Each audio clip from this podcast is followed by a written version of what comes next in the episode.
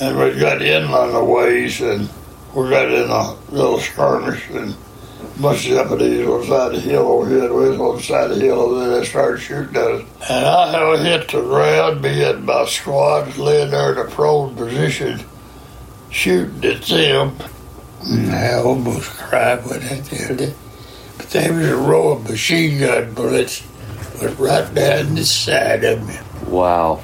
About two, about a split second later, they a row the other side of me. And you got to traverse two mils or three mils. And I was in between them again. I'm Jeff Wells, and you're listening to Walk Among Heroes, a podcast dedicated to honoring the brave men and women who allow us to enjoy the greatest privilege in the world freedom. Each Tuesday, I'll sit down with an incredible military hero. We will listen to unedited, authentic stories in their own voices, in their own words. We will hear incredible military stories from some of the greatest heroes to ever walk the face of this earth. And who knows, we may even learn a few of their secret life lessons along the way.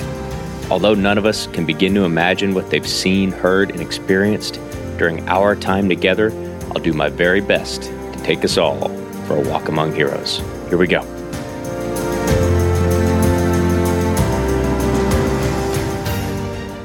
I'm Jeff Wells, and you're listening to Walk Among Heroes podcast episode 21B with Mr. KP Platt, San Antonio, Texas, United States Army, World War II.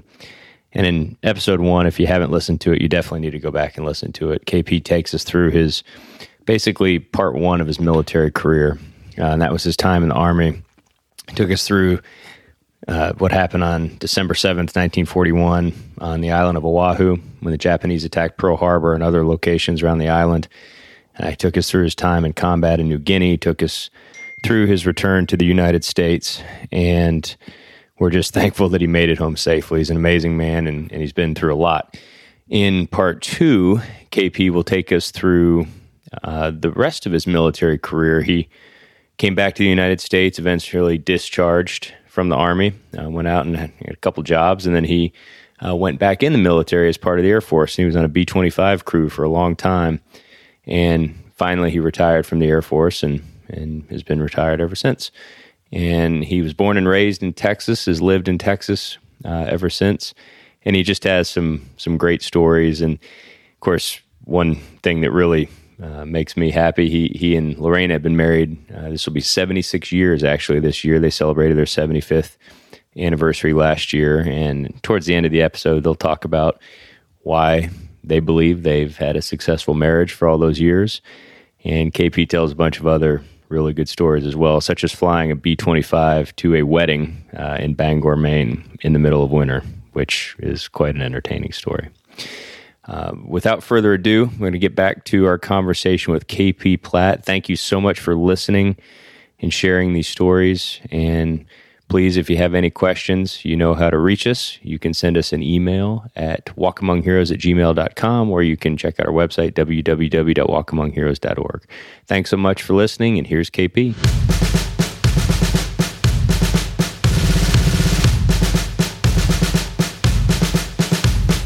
So you saw your parents for the first time, right? When you got home, or did you see them?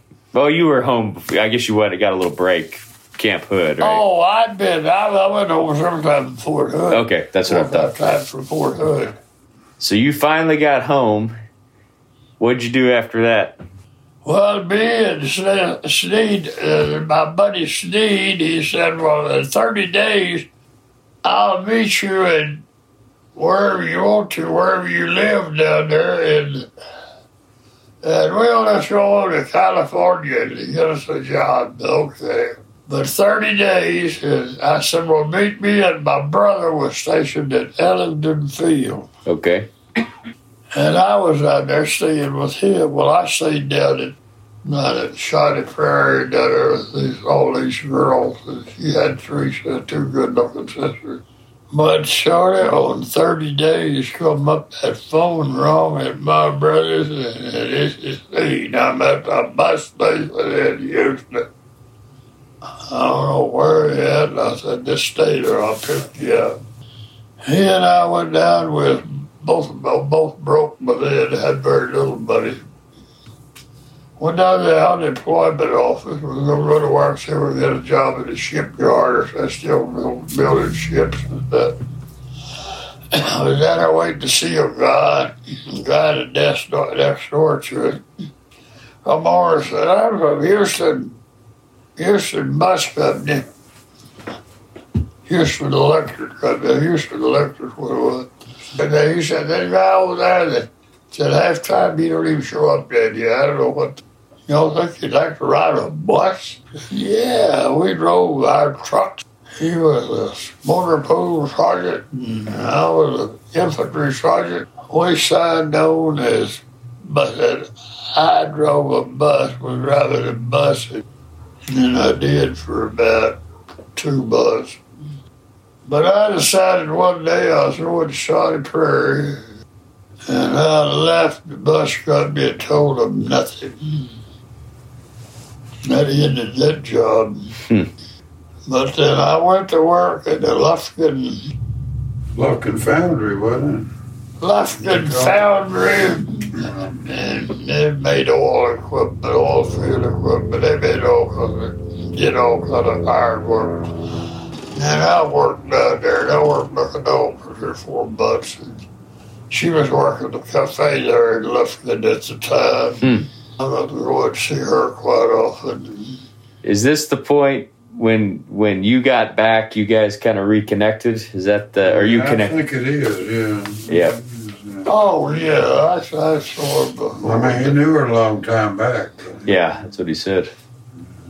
But that was the time you got to know each other and that sort of thing. So she worked at the cafe. Lorena worked at the I cafe. ate at the cafe. The cafe people let me eat free. Why did they let you eat free? That's the part I don't know. No, no, they liked me, I guess. Felt sorry for you. They liked, they liked their waitress, too. You was that broke, huh? But Heard something I didn't even know, you know. That's right. I told her one day, I said, "Ah, that foundry job, I just thought one day quit.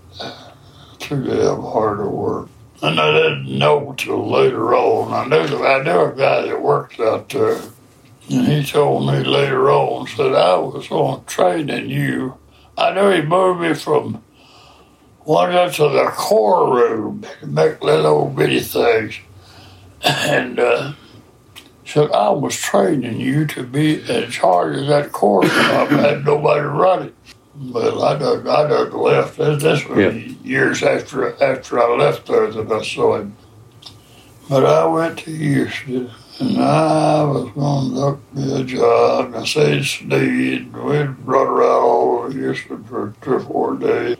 My brother had set the whole World War II. He started out at Kelly Field. He lived this in Fort Sam Houston, Kelly Field. The old Ellington Field, he transferred to Ellington Field in Yeah. Houston. You stayed And he whole war? stayed in Ellington Field the whole war, never moved, never went nowhere. Never went nowhere. That's amazing. I, I, well, wouldn't you like to know what he was doing at Ellington, though? Oh, well, He was transferred to Randolph, the 25th 100th Air Base Unit. Mm-hmm. yeah, What is that? I don't know. He was in some kind of secret something. Dad. I'm sure. He must have been. Yeah, I'm sure. He was in something that It was had a, be. Yeah. I don't know what kind of outfit it was, 25th 100th AB Unit. Yeah. but What is that? That's in his tombstone. anyhow, something about working like this and that.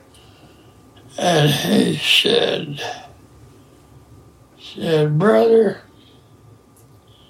you got in eight years in the army. You could retire at 12. Why don't you just go re-enlist in the Mhm. and the Air Force said it's altogether different. if there's more like working in the whole working in business division.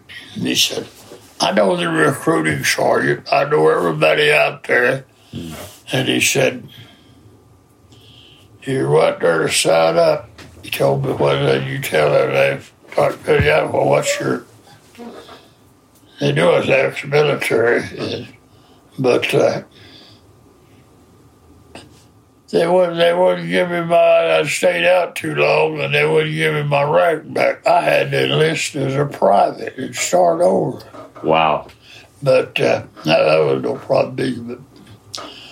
But, but he told me to. Said that recruiting sergeant, when he asked you what your MOS is, just tell him you're an aircraft mechanic, 747.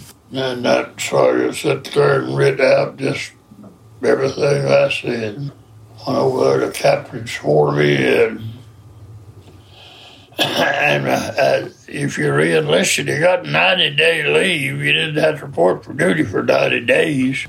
So I had 90 day leave, and I went down and went down to Huntington with my parents and sat down there one day, and I kept hearing a, an old eh, loud engine back in the back, way back in the piney woods, just thousands of acres of pine trees down Lord, ain't they? I thought what it, I just started walking to where that noise was, down over two or three, a couple of miles, miles or so, whatever that was. I don't know where the old man went, and that damn mill was running, and he was throwing them slabs in that pit. And he blew the whistle and shut her down, and shut it down. And he said, first thing he said, "You want a job?" I said, Well, not really. I wasn't looking for one, but uh, what, do you want me to do? He said, All you got to do is when that so that that s- saw brings in that sunset piece off, you throw that in the Yep. that in the fire pit over there. And, uh, they had a pit over there. The soil and slabs in it. Well, I went to where I caught slabs and and I stacked two by fours and You did a whole bunch of different things. Yeah. You you made the rounds, and that's you're all over Texas. Well, that was. And well, a lot of stories after I got out of this group. I retired when I was 38 years old. Wow. So you've been retired a long time. I've been retired uh, 60 years. And when did you both officially start dating? Been to what? When did you both, you and Lorena, start dating officially? Oh, guess when I was in Fort Hood, but I, uh, well, yeah. I started, we started dating uh, accidentally, I guess you'd call it.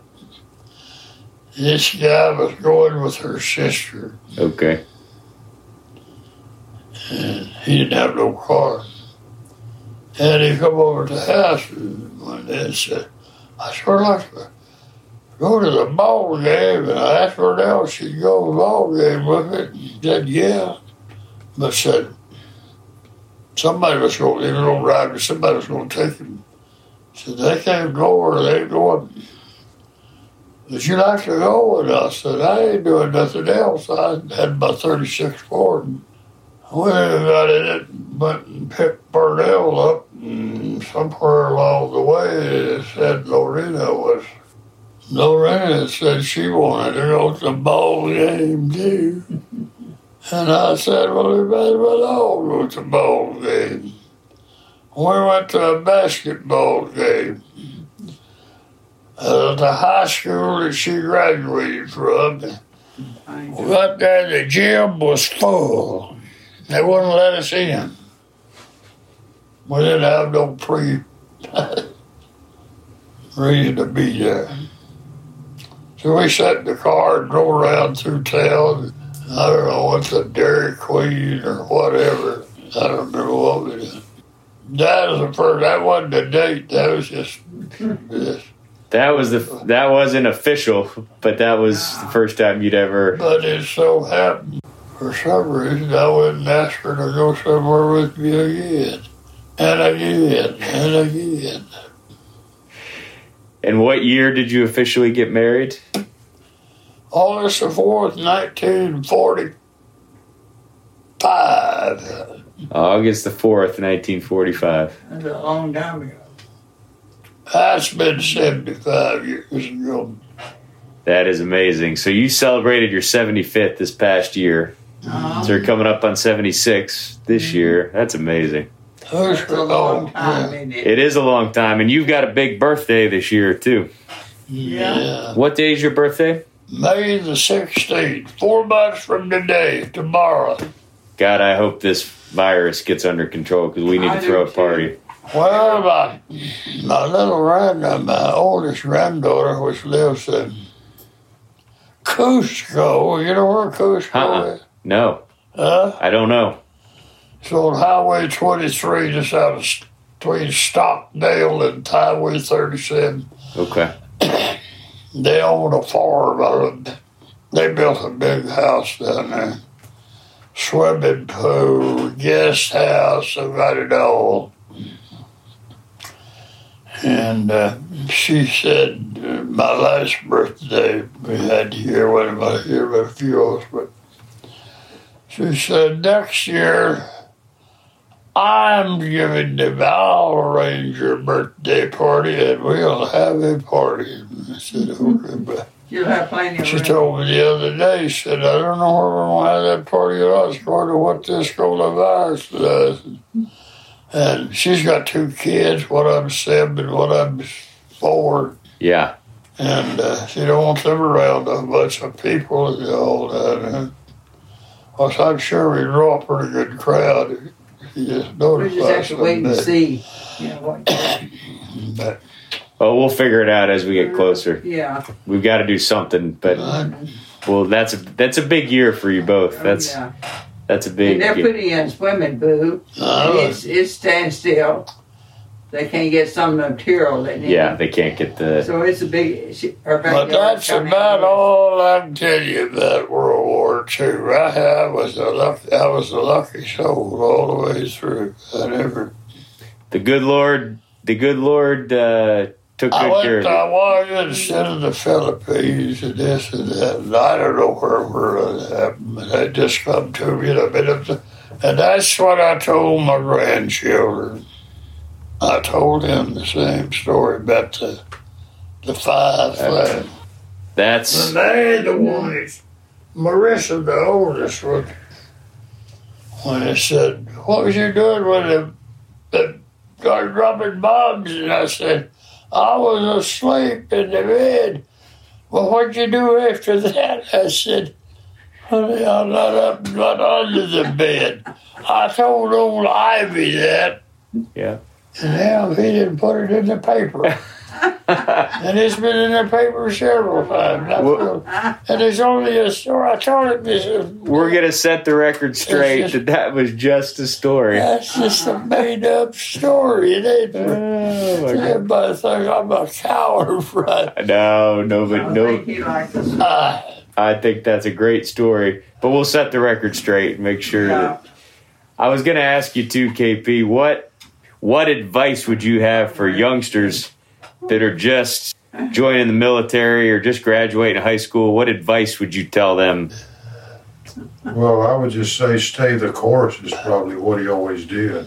Yep, Wayne knows better much about me as I do. that's good. I know. I But he learned it- remembers I a lot of my things. life. I, That's right. I forget. I I always stayed the course. That's right. Stay the course. I like that. He was 12 years old, and I took him for.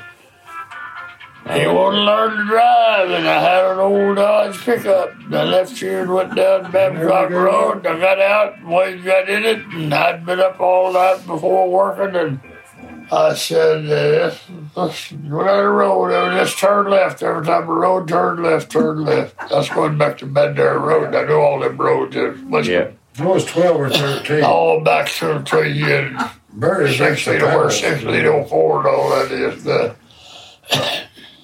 The Fluid Drive 1950 Yellow Dodge. Fluid Oh, Drive. I don't know how long I slept, but I've been asleep while I woke up. I loved it. I just Where we at, Wayne? Yeah, just keep driving. He said, I have no I just- idea. I just have kept- been turning left. I said, well, let's keep, Where we are. keep turning left. We'll go back to Bad Bandera Road. We left on Babcock. That's a good story. Sure enough, we come out on Bandera Bandera Road. Road. Bandera Road. Where we were on Bandera Road, but somewhere out there. Somewhere on Bandera Way Road. out there, huh?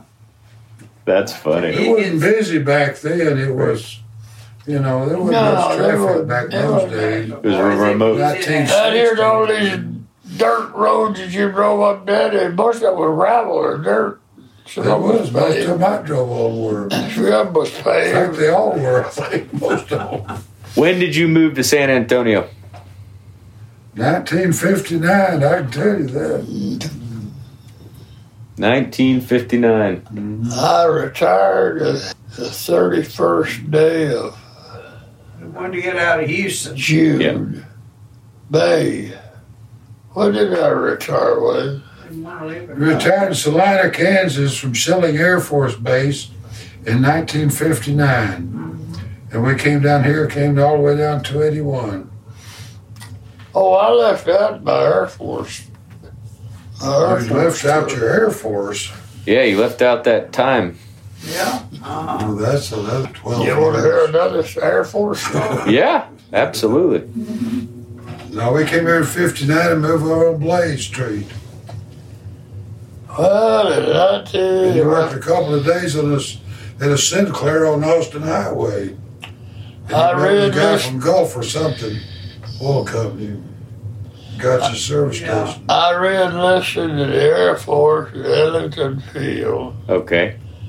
And a 90 day leave, when I reported back from 90 day leave in January 1945, I guess it was. 45. And they was closing Ellington up. All we did is throw a bunch of stuff away. and, and me and my brother transferred to You go to San Rand, Angelo, the Goodfellow Air Force San Base. Angelo. Goodfellow. Good fellow. Yep. Goodfellow, and we stayed there till from then to 45 to 48, 48, 49. It wasn't a very big place then. I said, we said Perry a long time, but mm-hmm. no, that was Perry. I, I mixed up. we went up San Angelo and went to Randolph. I come back, I got just a little while after I got to Goodfellow. Went to work one morning and my line chief said, that you're going to school in Chanute Field. There's a C-47 leave here at 1030.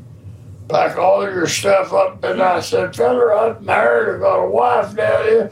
And he said, don't make no difference. You be on that airplane. Got order, move. I said, yes, sir. I'll be on the airplane. And I went and told her. Of course, my brother was still there, and he took. But she was she went home to mama and stayed after I left. But I went to and stayed for stayed for four months or one thing. We took one aircraft engine, uh, like on a B twenty six. Yeah. R twenty eight hundred. And day we started school, that sergeant said, We're gonna take that engine and we're gonna take everything on it off. And we're gonna light it up as we go along. We get through with that, we're gonna put it all back together. Like you did with the fuses when you were doing the bombs. right? and Chanute got over. no big incident in Chanute that ever happened. Come back to San Angelo and she's supposed to. My brother didn't even tell me to close Goodfellow up. Close it up. My car was in. I left my car with him. We packed everything we had in the We car. lived in an apartment with nothing, you know, it's exactly nothing. I heard that we We did. didn't have very much. We didn't have no furniture. My brother had furniture and all that stuff. I reported back to San Angelo there at five o'clock in the morning. I mean, four o'clock, there, four o'clock in the morning on a bus. Went out there where we're supposed to live. Hell, there ain't no car, there ain't nobody in the house my brother lived in. And I'm walking down the driveway beside the making where to wake the people up in the house, destined and seen my wife. And I heard it. She said, Kenneth, is that you? I said, Lord, yeah. What a relief that, that you're awake and I'm out here walking around. I said, get put your clothes on. Let's go to a need. That won't work all them people. But then she done got the story that my brother had packed all my our stuff along with what we had left in the apartment really packed. In my car and said, Your car's at J.C. Searcy's garage, car house, locked up. And we went and found the car. Now we're getting somewhere. We got transportation. Well, all was still taken care of, you wouldn't. I mean, tried to. Yeah, he always did. They still In the military, you never, never you never know had the what's going to happen. car. Oh, you never know. Still, It's always something. About 10 o'clock in the morning, her and I, we went out to Goodfellow Air Force Base, which there wasn't nobody out there, nobody nowhere. Went to headquarters, Goodfellow, Goodfellow Air Force Base. And I finally wandered around there about an hour. Finally found the sergeant. He said, Hey, how you doing? I'm in charge of this. This is all about all this, and I got a captain somewhere here, somewhere, and I don't have no idea that he even been. He's in No charge of the whole word. base. But, Something else. uh, but I said, told him who I was and what I was. He said, Sergeant, he said, Corporal, your orders are in that room on one of them tables. and there was orders written that order. Oh, whole bunch of them still on the tables. Leftovers of it. He said, You go in there and just start looking. He said, I'll come help you after a while. And her and I looked for three or four hours for one piece of paper that said Kenneth A. Platt was transferred to Randolph Air You Force. imagine so much paperwork. Randolph Air And Force uh, the sergeant told him, I found my orders, I'm on my way. I said, all I need. He said, all you need is take this to Randolph. All your records is already there. I reported to Randolph in downtown San Antonio in Goliad. I lived in Hemisfair. You remember Hemisfair? He Yeah. I lived on I Goliad Street. I had a street named Goliad that they closed up when they built the Hemisfair Park. my house they tore it down. We walked from the house to the Majestic Theater Huh. and go to the movie. Used to Instead go to driving, we walked, we walked. Yeah. How big was downtown at that point? Is it a lot smaller than it is today? Not very big. Not many big I buildings. guess the streets were all the same. Ah, yep. Wasn't there museum now? I, I know, uh, you know, that there's many people. Yeah. There wasn't, still wasn't too, too many cars on the road. We moved to another garage apartment somewhere. I don't know where it was, over here off Vance Jackson or Mhm. Oh, yeah. Out- Black Oak Road Maybe somewhere in Los Angeles Heights. We have four or five different, Back three or in the four. days. We stayed right up to 48. They opened, I started opening bases back up. They opened Perrin back up in Denison, Texas. And hmm here I went to Perrin. I got shipped there. And I worked on T6 aircraft. T6. T6. That's a basic uh, trainer. They're still using them, I guess. There's still some of them around. Most of the Japanese movies is made with T6s, dive bombers. Yeah, that's what they used in the movie was T6s, Interesting. emulating zeros. Interesting. A62M. Then I went to Perrin with some more They're. B-26s. Yeah. Yeah. I went to Perrin with another herd of B to uh, C- T6s. I worked on them a little while. And old J.C. Moore was down there a B 25 outfit. He got me transferred down there with him. Where I went, fell in love with the B 25. Mm. Stayed with him the rest of the rest of my career, exactly until nearly about the end. Went to uh, Mansfield, Illinois while I wound up in Bama. Going to Bangor, Maine to a wedding of some in a B 25 on a personal cross country with two first lieutenants. You're talking about your Me. brother. How about Hall? Two man? first lieutenants. Flew the B 25 to a wedding.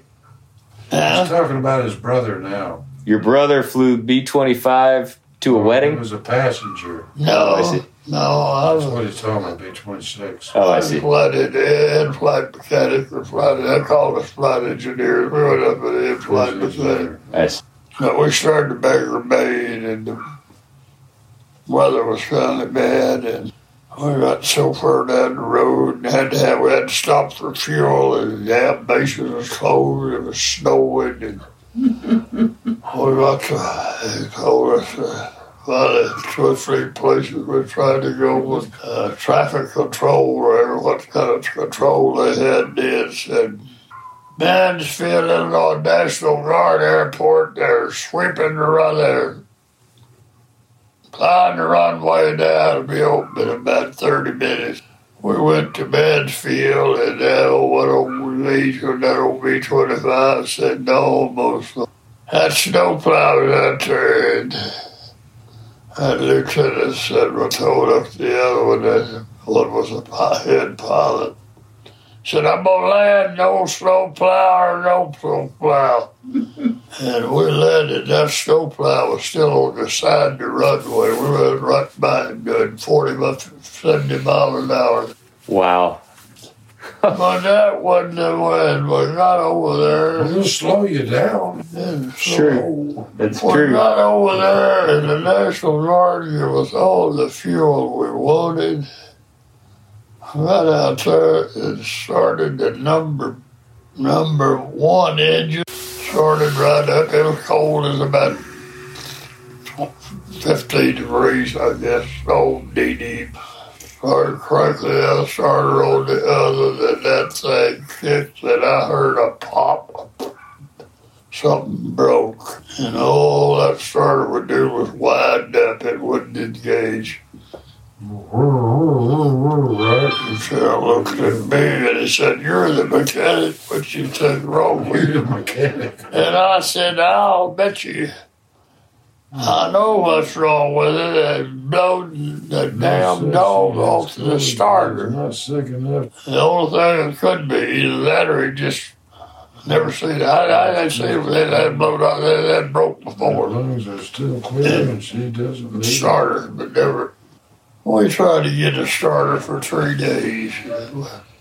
We wound up. We had it. We had they brought us a starter from Perrin Hmm. and another B twenty five.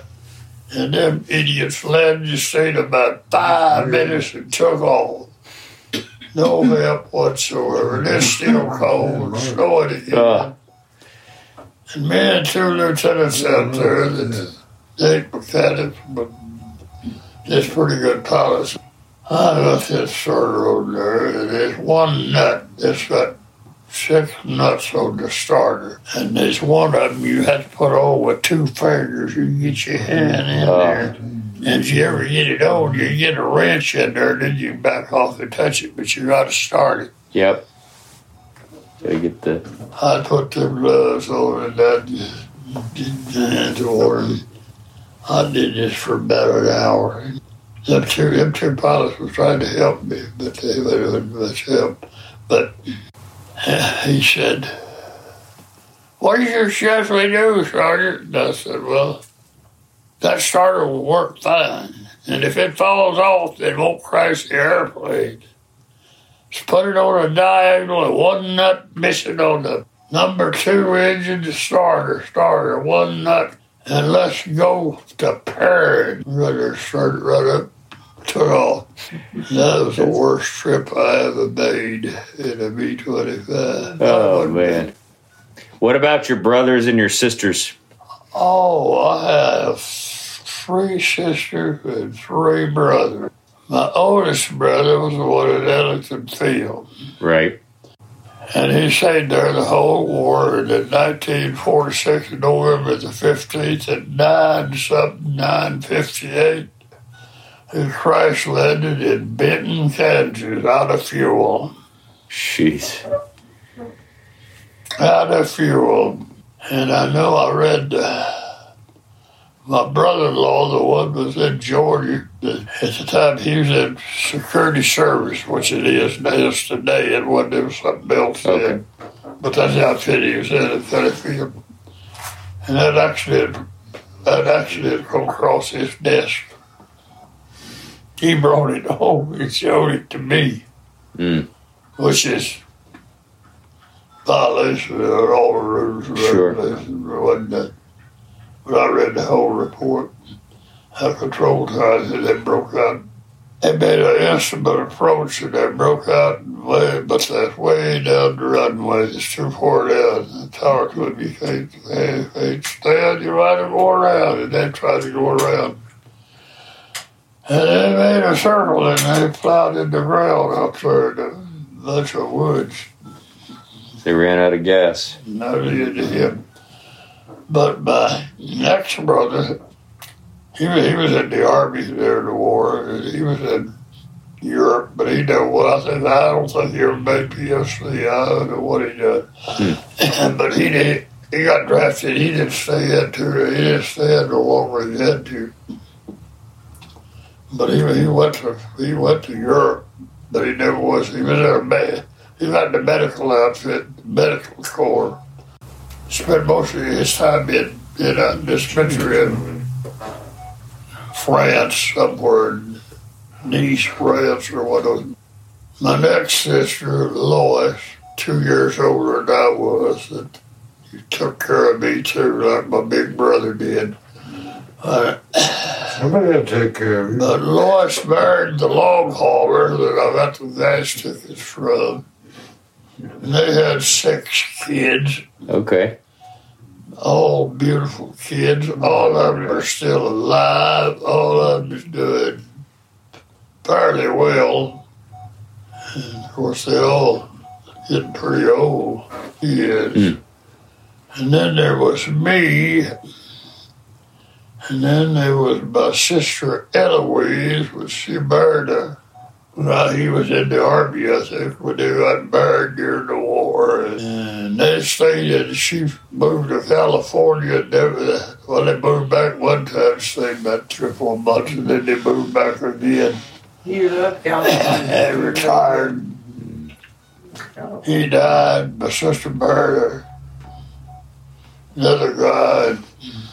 All a long story. Sure.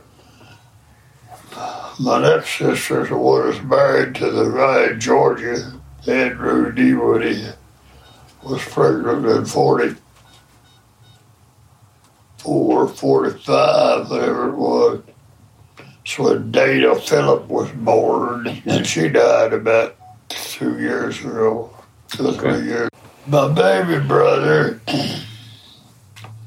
he wasn't old enough. He wasn't in the war at all, but he enlisted in the Air Force when he got out of high school. Mm-hmm. What, what was it? What did he? I don't remember. He, you know, he was an administrative. He was a paper man and worked in the in the headquarters in the office. I got you. And uh, I know I asked him. I said, "How in the hell did you make tech sergeant in, a, in a year and a half?" You, he said, "I tell you what it, brother." I emptied the general's wastebasket, and he must have liked the way I emptied it. every time I'd see him, he'd point, uh, he'd promote me one rank. He was a Smart man. he was in the commanding general of Europe. I don't know who he was at the time, Lieutenant General. Smart man. But he, he went on and did. You make the general happy, Hey, He'll make you're you good. happy. That's right. That's right. He done. He spent 28 years in the Air Force, wound up as a chief master sergeant, retired, went back down home, and bought half of my brother, uh, four acres from my brother's farm, so built him a house Yeah, that's sad. himself.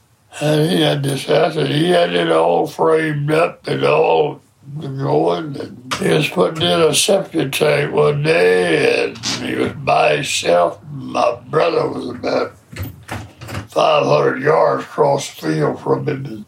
And my brother said, I, man, said, I know supposed to be working there. I heard him all day.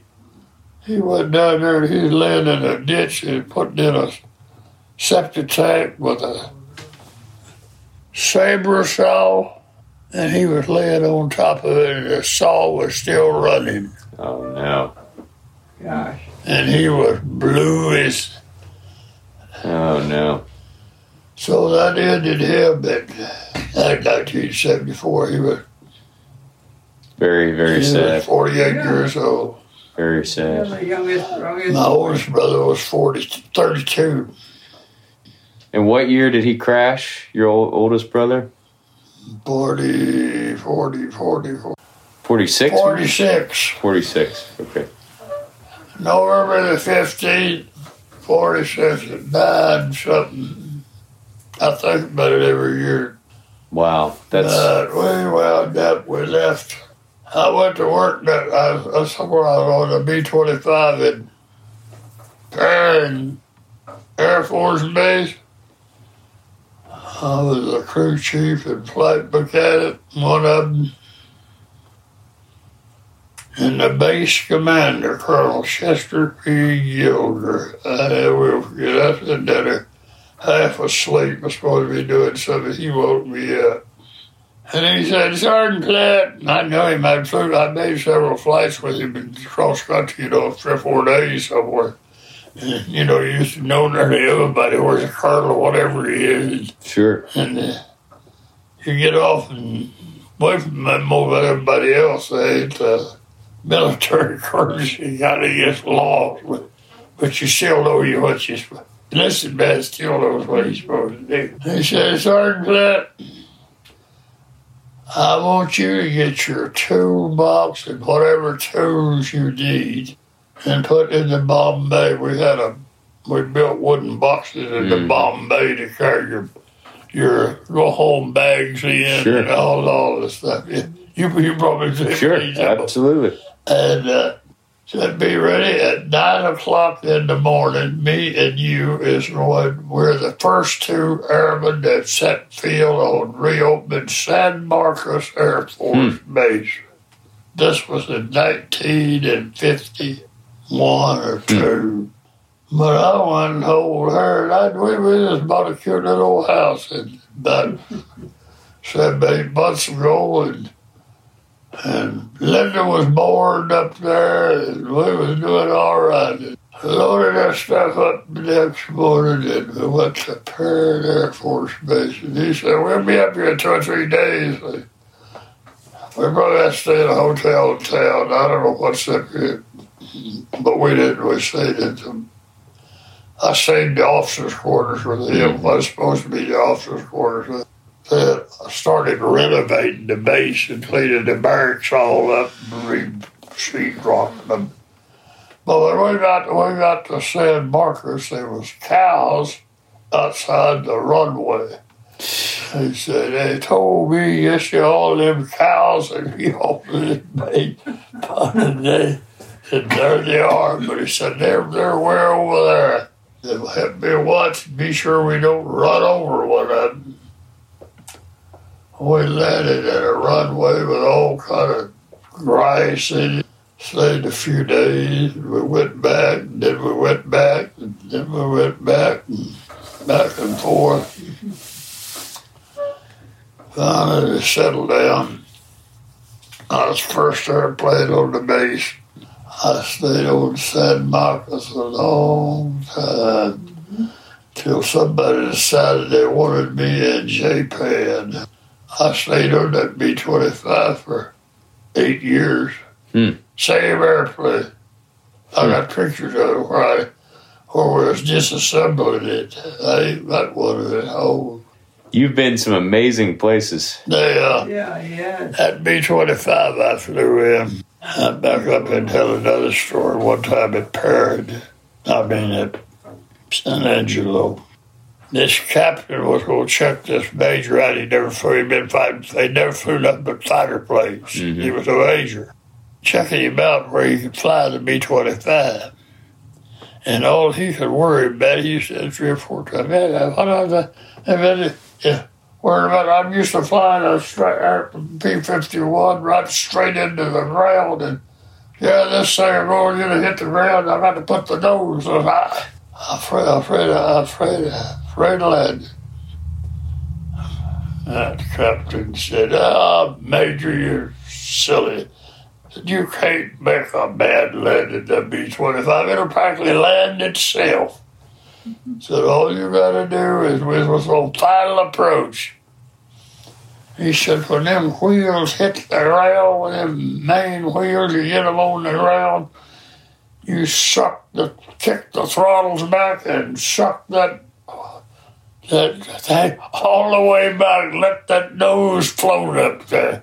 He did almost what he said, but I don't know what he did. But that thing bounced. It must have been 20 feet in the air. I was out there working, and them boys showed up. That up. other and they pilot, that showed off. And they came captain, out there and they, took it away from him and throttled They it up, wrapped it all up. and- made a they door cleaned up that backyard. Said, I'll never tell nobody you can't make a rough landing. Uh, And, Well, there's And I said, yes, and then besides that, we're going to ride it up when we get in because I'm going to have this airplane shut down way of this. they all go to Aaron, Oh, Marshall. but no, that's a, I don't think we know. Marshall, the little one. But that same airplane, Elizabeth, the that girl. was nearly a year later, they come out and got a TWX from headquarters, Scott Probably Field, about nine or ten. around all B-25s He's until looking that checked the main spar one for these crack. face. Yeah. Hmm. main spar, the part that comes out of the, Sure. the All you wings. do is just Sure. hold the bag open. That's all you need to do. That helps more. You take, take the rivets out, Sure. you get to it, it's a big Sure. job. You I've had five You of took them them now. rivets out, you got to Not take them anymore, off, I and don't that know. thing was separated.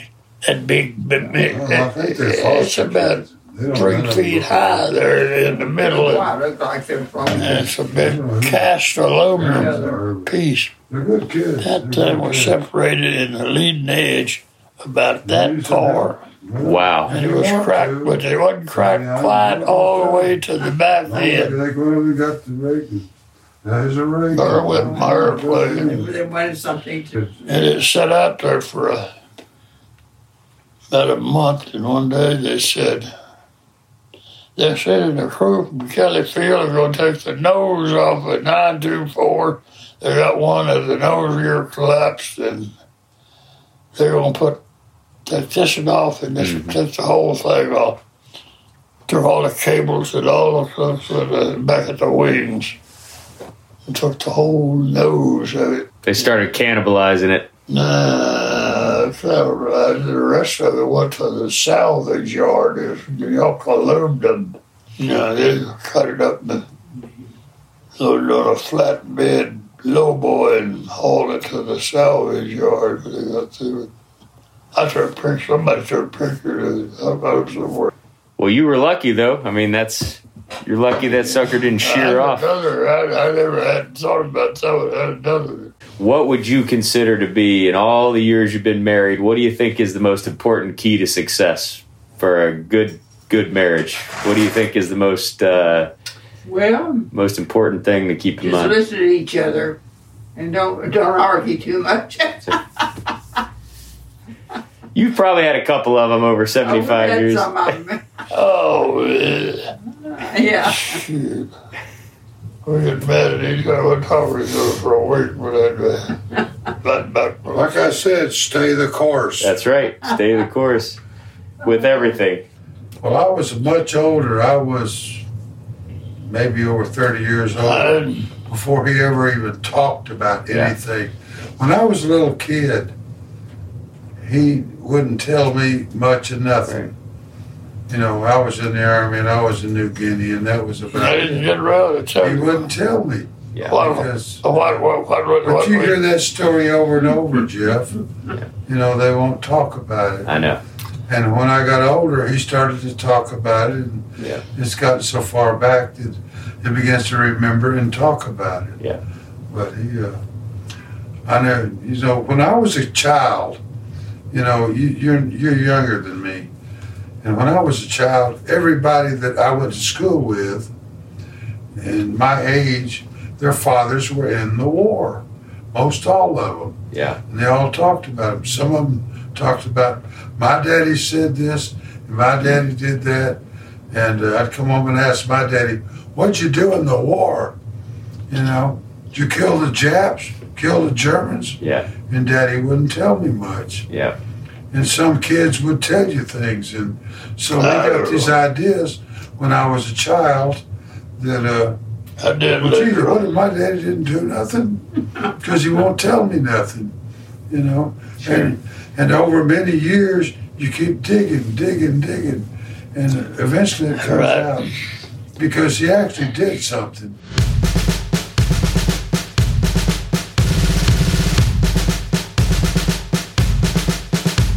And that concludes our two part interview series with Mr. KP Platt, United States Army and Air Force, San Antonio, Texas. I'd like to thank KP for coming on and telling these stories. And he's just, uh, I mean, KP's the best. There's no nonsense, doesn't sugarcoat anything. Uh, he just tells it like it is. And had the honor of being friends with KP now for, for several years and just really enjoyed getting to know KP and Wayne and Lorena and and, and you heard in the uh, during the interview you heard Wayne in the background talking about some stories of his dad and you heard Lorena uh, his wife of 76 years this year uh, telling some stories and they're just an amazing family and I've really enjoyed getting to know all of them. And again I'm sorry it took me so long to interview KP he he should have been one of the one of the first people uh, that I interviewed. So just an honor to talk to him and i want to thank all of you for taking the time to listen. If you if you have any questions at all you can always contact me. My email address is walkamongheroes at gmail.com you can follow us on the website at www.walkamongheroes.org you can also follow us on facebook facebook.com forward slash walk among heroes instagram the at sign walk among heroes youtube walk among heroes uh, we love I, I love hearing from from all of you. I love hearing your questions your feedback uh, your, your your comments. Uh, if you have any veterans you may know that you think would be good to interview please send those recommendations my way. I just love hearing about your stories your family stories and all those sorts of things.